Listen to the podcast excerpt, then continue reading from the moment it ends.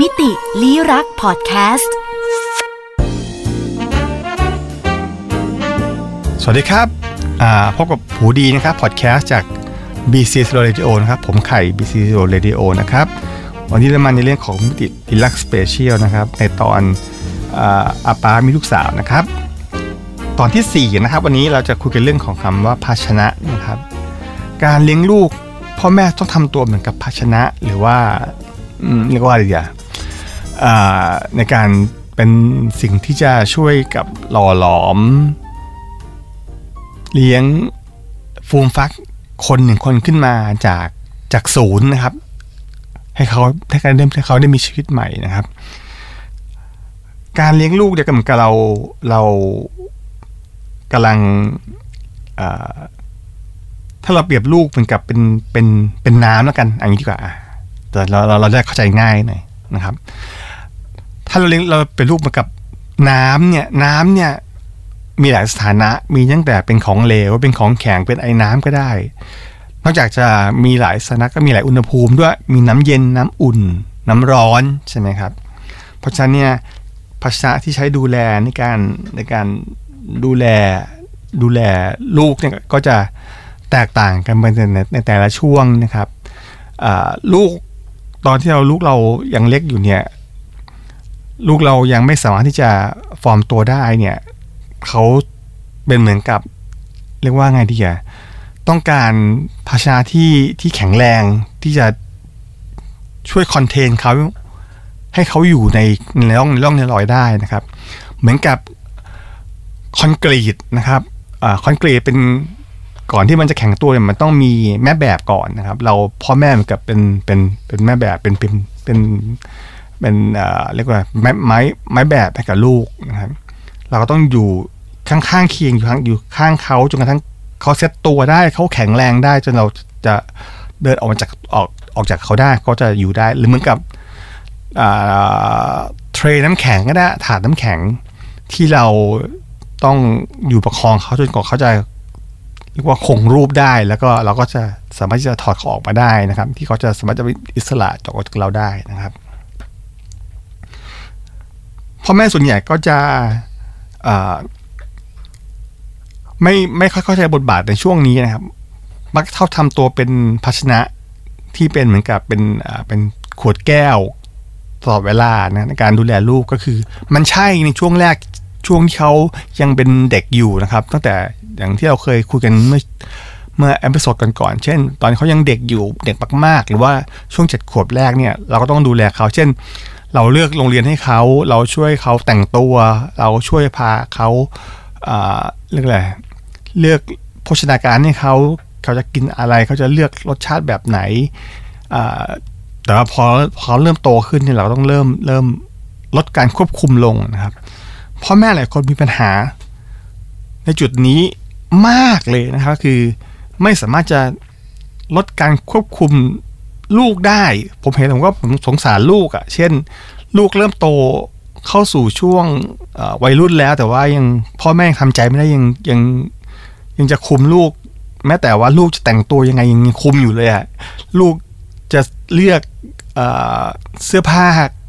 กระโปรงหรือว่ารองเท้า หรือกิ๊บผม หนีผมแบบไหน แม่ยังไปเลือกแทนอยู่เลยอะ่ะหรือว่าลูกยังไม่มีสิทธิ์จะเลือกเลยว่า เขาจะใส่หมวกแก๊ปใบไหน หรือว่าจะเลือกซื้ออะไร คือยังตรงยังคงต้องแบบแบบ แม่ไม่ให้ใส่แม่ไม่ให้ใส่ แม่ไม่ชอบแบบนี้คือ เอาแล้วจะปล่อยเขาเป็นอย่างนั้นไปเหรอครับใช่ไหมนะครับนั้นปัญหาที่จะเกิดขึ้นก็คือว่า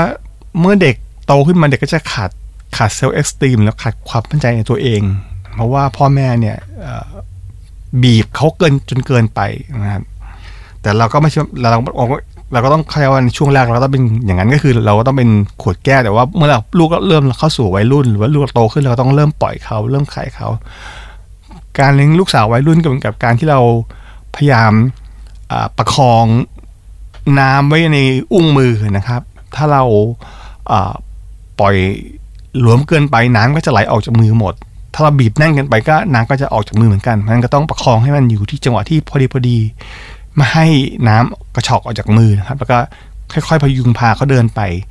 ถึงจุดหมายครับก็คือตอนจนกว่าเขาจะช่วงผ่านช่วงวัยรุ่นออกไปได้อ่าประมาณสัก 21 ปีจนเขาเริ่มแมชชัวร์มากขึ้นนะครับ แต่ว่าการที่เราไม่ยอมปล่อยมือหรือว่าการที่เราไม่การที่เราไม่ไม่ยอมที่จะให้ให้เขาได้เติบโตเนี่ย เราก็จะสร้างปัญหา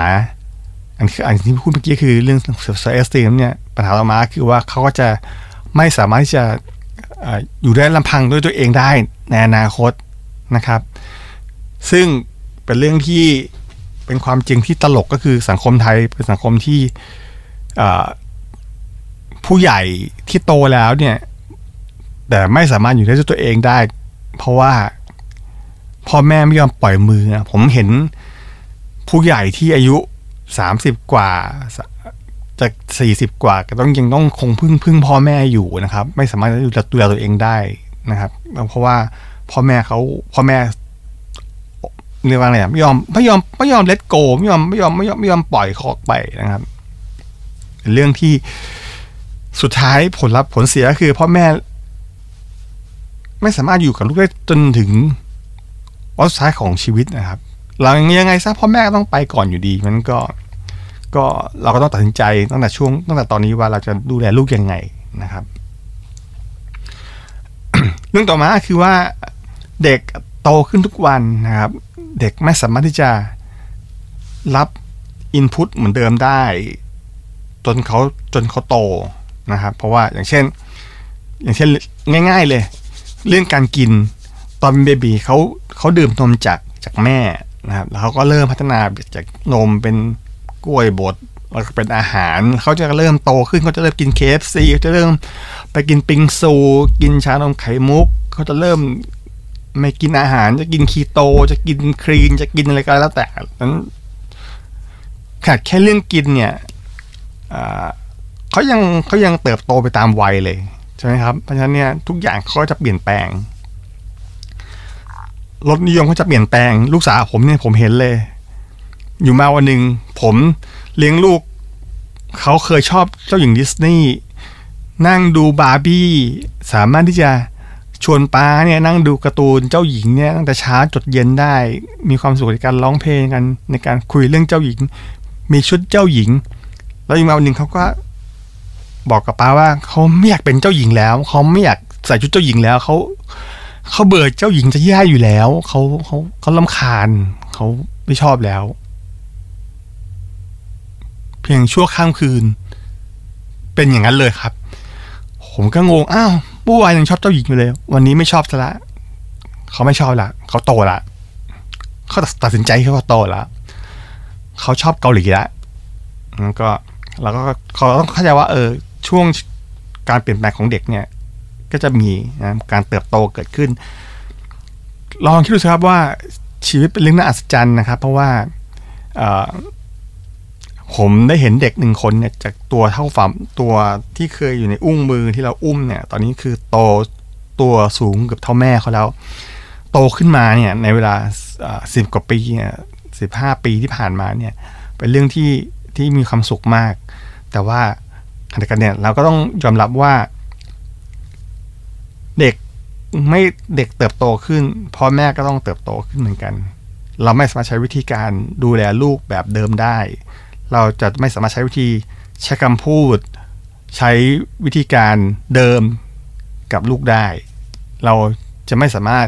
พูดด้วยน้ำเสียงโทนเดิมกับลูกได้ หรือว่าเราจะไม่สามารถบังคับเขาได้นั้นการการ ที่ให้ความเข้าใจให้ความรักเนี่ยจึงเป็นสำคัญนะครับ อยากจะฝากโดยเฉพาะคุณพ่อที่มีลูกสาวนะครับ อยากจะบอกว่าการบอกรักลูกสาวเนี่ยเป็นเรื่องที่ดีนะครับ การที่เราจะ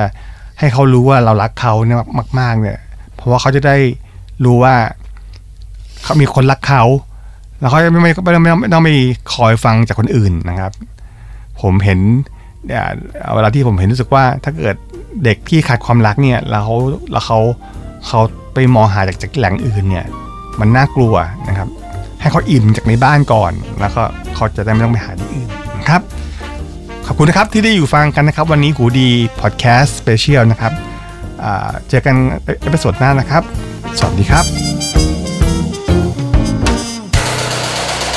h o ดี้พอดแคสต์ฮูดี้พอดแคสต์เรื่องที่คุณฟังแล้วต้องร้องว่าฮูดี